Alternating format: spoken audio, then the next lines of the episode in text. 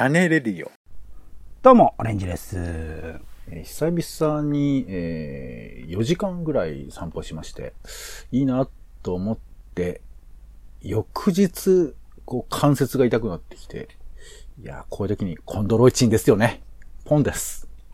世の中全部種にしよう種ラジよろしくお願いします。よろしくお願いいいたします。はい、えーイベントリポート。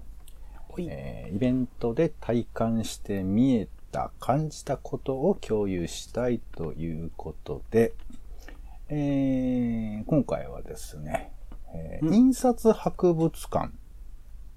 という場所で行われています、グラフィックのあたりですかね。そうですね。はい。えーグラフィックトライアル2020というイベント、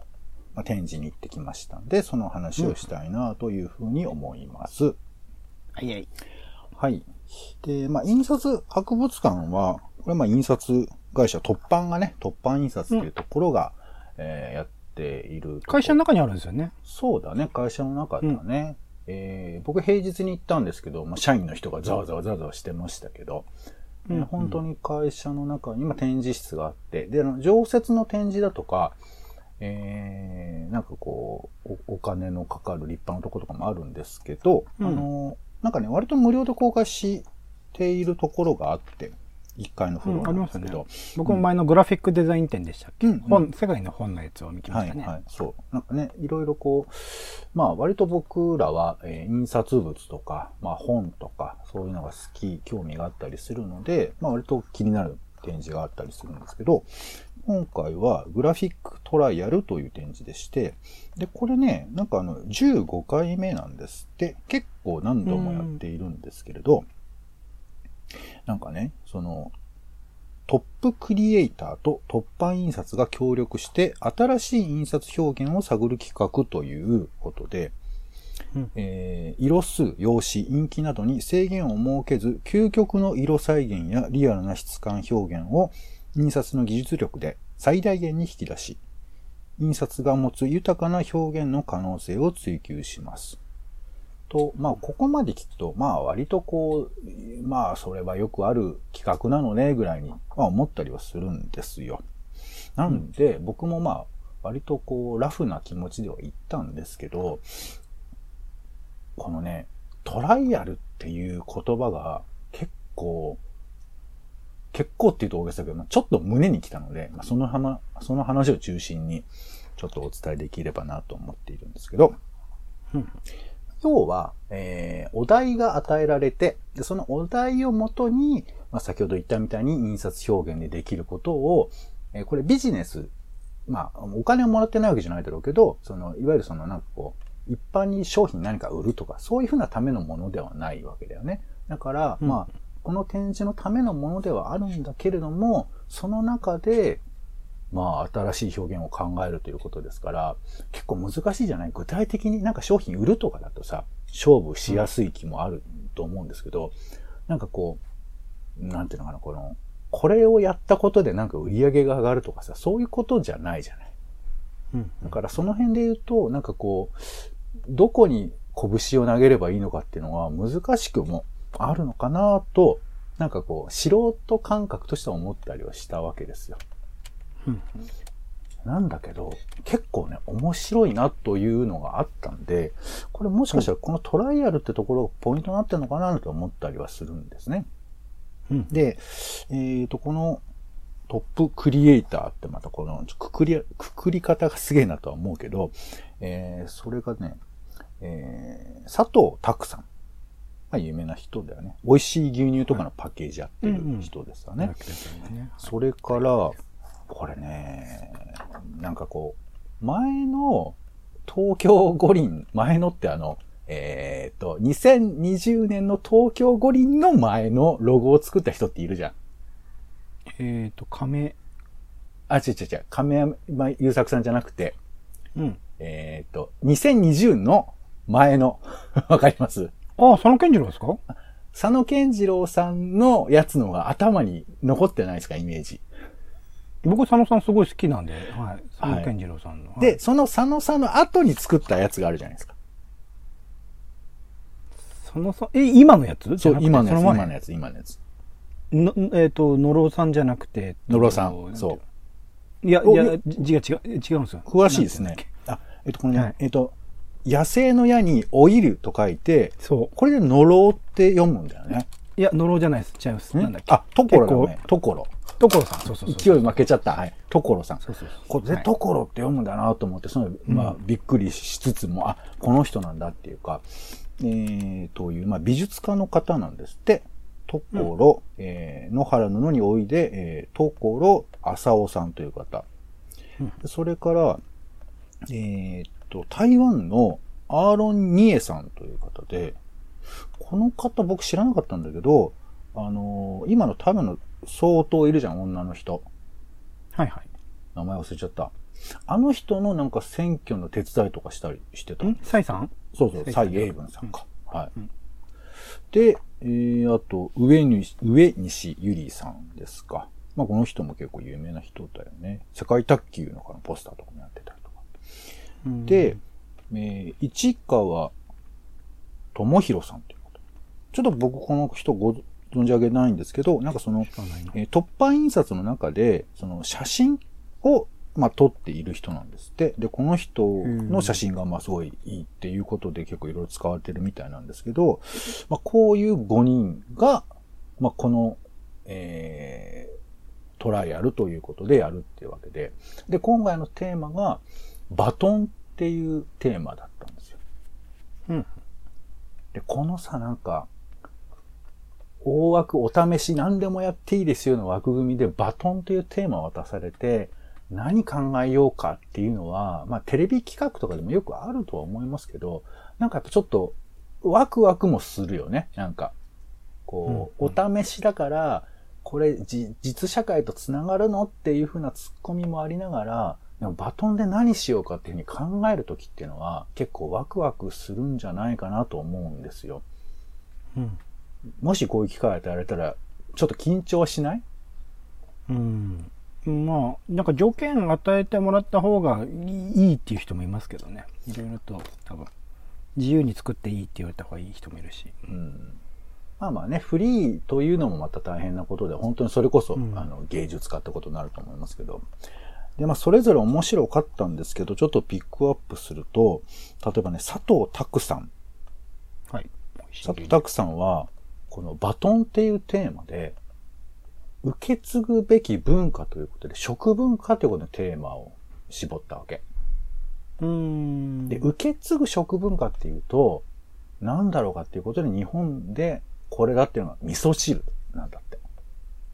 ほう。ほら、だから僕らもさ、日常、まあ、飲むことも多い、まあ僕はちょっと少ないですけど、まあ多い人はいると思うんですけど、そのさ、なんか地域性だとか、まあ味噌を使うこととか、そういうことを考えると、なんかこう、わかりやすく、これが味噌汁っていうよりかは、まあ、作る工程含めの味噌汁だったりするじゃないですか。うんうん、で、ね、味噌そのものもやっぱり地域によって様々違うし、この作られ方とかね、例えば、オレンジさんが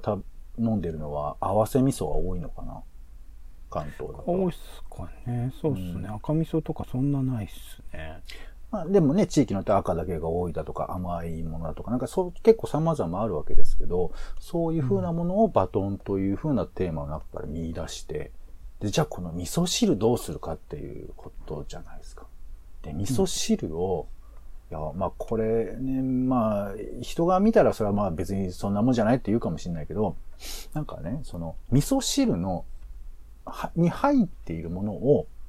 えー、全部レイヤー化して、だから味噌とか大根とかわかめとか、えー、そういうふうにこう全部分けて、それをバラバラにして写真を撮って、で、それを重ねるっていう方法で、味噌汁っていうのが非常に、まあ何、豊かな素材で作られているんだとか、様々なこのハーモニーで作られているんだということを、まあ表現するみたいなポスターを作ろうっていう話で。でまあ、そこまででもまあなかなか面白いんですけど、さらに、その、一個一個の具材の素材感っていうものをどう表せるかっていうんで、えー、例えばその何？印刷でその、まあ、え何線数って言ってまあ、ど、ちょっと荒く表現するようなことができるんですね。まあ、新聞とか見ると、あの、目を近づけるところドットで表現されたりするんですけど、まあ、要はその新聞ってこう、ちょっと荒いんだよね。だからまあそれで、あの、まあ、コスト下げてるんだと思うんですけど、その網点がちっちゃければ、すごく綺麗に出て、まあ、荒ければちょっとゴツゴツした感じになるんですけど、それを素材感という風に変換をして、えー、ものによってそのセンスを変えたりだとか、あと、その一点一個一個の表現を、まあ、これ細かく言うとその、普通は丸ポチみたいなものだと思うんだけど、丸じゃなくて四角だとか、こうなんかちょっと斜めの三角みたいな形に置き換えて、その点を作るみたいなことをして、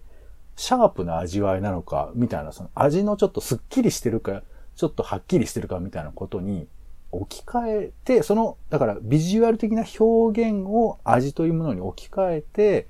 で、それも、そ、それも一個一個の素材に、はい、再現をして、で、さらに、印刷もこう、一度にベタッとするわけじゃなくて、複数枚吸ったものを重ねるみたいな手法をとって一枚のポスターみたいなのを作ってるんですよ。で、そりゃさ、まあ別に見ちゃったらそんなもんかとは思うんだけど、でも、味噌汁のポスターとは到底思えないんですよ。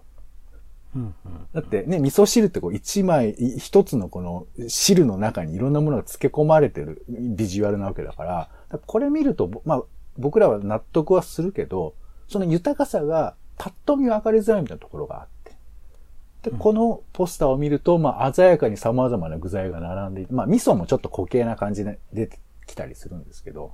で、それぞれの一点一点もこれ、あの、触り心地も全部違うみたいな感じがあって、あこんな風にこう豊かな要素が味噌汁のハーモニー作ってるんだなってことが、本当言葉通りのイメージが形になってて、で、さらにこれあの、地域によって様々違うとかっていうことで、まあ5枚のバリエーションがあったりするんですけど、まあそういうものを展示してあって、うん、いや、これ、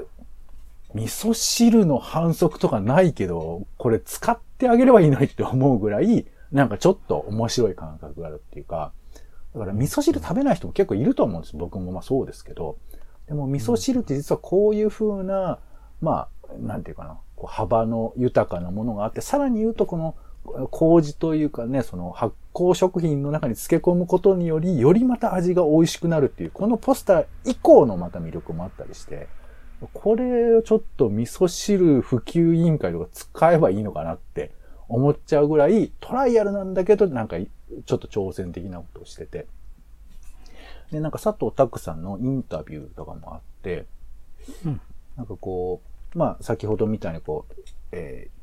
ーえー、こう素材を分けてみたいなことを考えた後で、実際に素材、あの、一個一個の、えー、素材に対して、こう解像度とか変えるみたいなやり方ってどうかなっていうあたりは、結構彼もどういう風な結論になるかを想定し得なかったんだって。うん、つまり、えー、こういうデザイナーさんは結構もう様々仕事やってるから慣れちゃってて、まあ大体どうなるかっていうのは推測できると。うんうん、だから今回は推測できないことをしたかったっていうふうに言ってて。うんまあ、その僕らレベルではどういうことが言いたいのかっていうのはちょっとわからないところもあるけど、まあでも彼の言葉をそのまま聞けば、どういう風になるか、最終的なこのアウトプットがどうなるかっていうことが見えない中でチャレンジしてみたっていうことで、しかもそれがそのトライアルっていう場所を使ってるってことで、まあ、業界的にどういう位置づけなのかちょっと僕はわからないんだけどね、このトライアルが。だけど、お試しという機会をそういうふうにまあ、ある種ちょっと博打じゃないけどさ、どうなのかわかんないけどやってみたっていうふうに、こう位置づけてやったっていうのは、面白いなと思うし、出来上がったものも、まあ、僕の視点で言うと、これちょっと面白そうだけど、ただまあ、これをどのメーカーが、まあ、丸米味噌とかになっちゃうのかななんかわかんないけど、まあそういうことは思うんだけど、なんか結構面白く作れるよななんてことを思ったんですよね。うん、うん、うん。っていうのが、まあ、佐藤拓さんで、まあ、他もね、結構面白くて、こう全部言っていくとなんですけど、例えば先ほどの、えっ、ー、と、オリンピックのロゴを作った、えー、所さん。所さんは、あのー、格子型のさ、文様のオリンピックのロゴ僕らは知ってると思うんですけど、実は、所さん、あの、なんていうか、文様みたいなものに結構こだわりがある人で、ずっとああいうことを深めてる人みたいなんですよ。うんうんで、今回のこの実験のやつでも、えー、なんかこう、こう、格子型っていうかその、えー、ちょっとずつ色が変わっていく、こう、四角いボックスを、えー、くるーっとこう、えー囲むようにして、えー、なんて言えばいいのかな。えー、だから、なんつうかこう、色見本みたいな感じで、色がちょちょちょちょちょっと変わっていくのがただ連なっていくようなものを使ってているんです、ベースのデザインはね。で、これはまあ彼のスタイルなんだけど、今回の実験というのが面白いのは、この色を使ったポスターを、こう、外に放置して、ひ日の光に浴びさせたらどうなるかっていう実験なんですよ。うん？いや、だから、一回作った最初のポスターの色と、ずっと外に掲示しておいて、まあ紫外線っていうのかな？を浴びた後ってどういう風な変化があるかって、なんか想像つきます？ちょっとほら、赤茶けたりとかするじゃないですか。うんうん。焼ける。うんうん。そうそう、焼けちゃうみたいな。それを込みで、つまり、掲示されるということは、その経年変化込みのものなんであると。じゃあ、どういうふうに変化するんであろうかっていうふうなことを考えるための実験みたいな展示だったんですよ。うんで、実際にまあ、えー数ヶ月分はなんかその、えーおお試してみたみたいなことをやってて、えーあとあの、僕、よくあの、印刷って CMYK ってこうね、分けて印刷するって言われてますけど、この印刷の順番を変えたらどうなるかみたいなこともやってるんですよ。うん順番を変えて印刷すると、どういう風に見えるか。で、それを、それをさらに外に置いといたらどうなるかみたいなことをやってて、はあ、なんかその、僕らが見た目で分かってること以上のその、なんていうのかな、こう、だから、えー、アヒルがこう、水面で足をめちゃくちゃ描いてるみたいな感じで、見えないところでいろんな工夫がされてるんだな、もしくはその実験をしてるんだなっていうふうなことが、まあ、ここでは語られていくわけなんですけど、いやこういうテンションで全部の展示があるから、いや、これは結構面白いなと思ったんですけど、うん。これ実は、あの、俺が結構結構意気揚々と喋っているのにはもう一個理由があって、うん。この展示は、あの、音声解説があったんですよ。無料のブースなんだけど。で、この音声解説っていうのは、あの、多分ね、その音声解説のせいで俺ちょっとテンションがやや上がってるんだけど、ソフエシンさんってご存知ですか、祖父江さんね？はい。ブはいックデデザイナーの。はいブッ。クデザイナーのソフエシンさんが、あの、そ、祖父江かな？ソフエ、あ、ごめんなさい。ソ,、はいソフエさんどっちだろうね。はい。ソフエさんが、えー、音声で、その解説を録音してて、うんうん。で、それで、その、それぞれのその展示ブースのとこに行くと、声が全部録音されてあって、うんこのテーブルを見てください。テーブルの1のところ。このグラフィックがみたいな。なんか祖父江さんの、祖父江さんの、祖父江さんみたいなね。祖父江さんのノリがそこにちゃんとう上乗せされながらも解説が行われるっていうのが全部の展示にあって。うんで、これが結構楽しくて。まあもちろん、あの、不思議なことに、それが全部あの台本化されて、あの、原稿も読めるようなスタイルになってたりするから、なんかまあそれは読んじゃえばいいのかもしんないんだけど、やっぱその祖父江さんのちょっと楽しげな、そしてちょっとまあ誇張する面、あの、祖父江さんの喋り方とかご存知ない方はなんか YouTube かなんか見ていただけるとわかると思うんですけど、なんかとてもユニークな感じの方なんですが、まあそれはそのデザインにも現れているとは思うんですけど、うん。その祖父江さんがこう、声を当ててて、これがなんかね、一点一点見るのにとても楽しいし、結構しっくりきて、まあ原稿誰が書いたのかなってちょっとわかんないんですけど、結構言葉も、あの、彼の言葉になっていたりするんで、これがなかなか良くて、だからその音声でね、まあ展示を見るとかっていうのは、まあ美術展とかで結構多いんですけど、こういう解説込みの展示、トライアルの仕組み自体も、あの、開示にしながら解説してくれるっていうのはなかなか面白くて、まあこういうふうなことも込みでやってくれているので、より僕がピンときたなっていうこともあるんですけど、うん。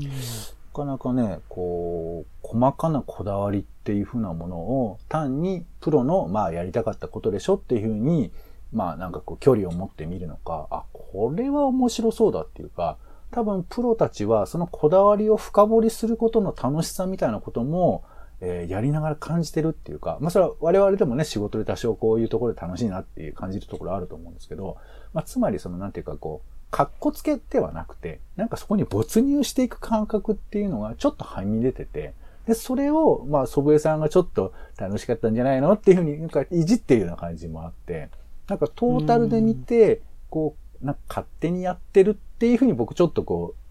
う、突っぱねられないというか、あ、なんかこんな風にして、うん、あの、仕事やってるってとても楽しそうだなぁなんて思って、これは本当にお試しするっていう機会を十二分に楽しんでいらっしゃるんじゃないのかなっていうふうに思ったし、自分たちも、あの、本仕事じゃないことって結構力入れづらいとかってあると思うんですけど、でもそういう時にどんな遊びできるかっていうことが結構、まあ、どういうふうないい仕事できてるかのお試しにもなるのかなと思って、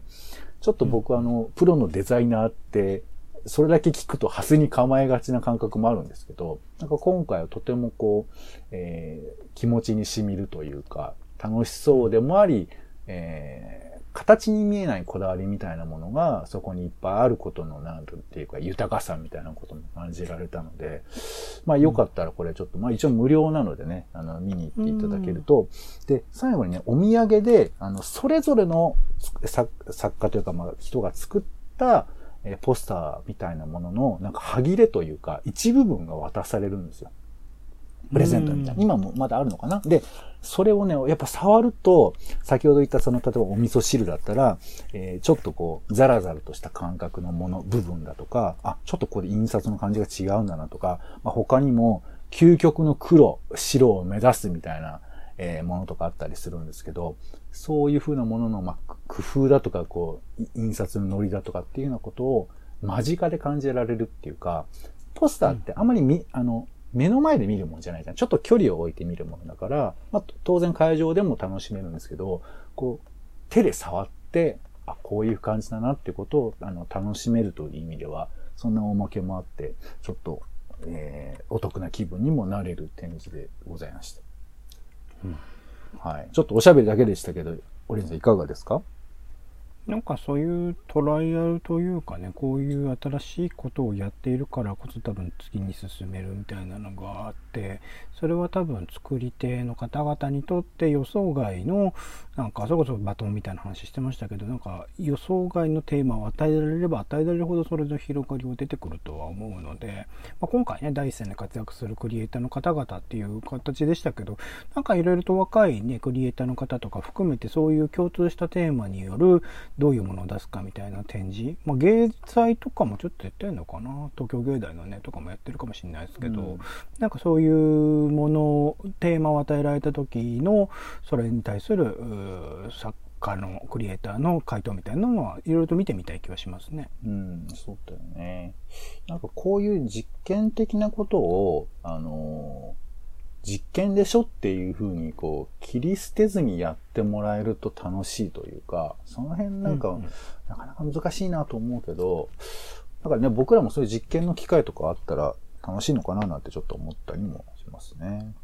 うん。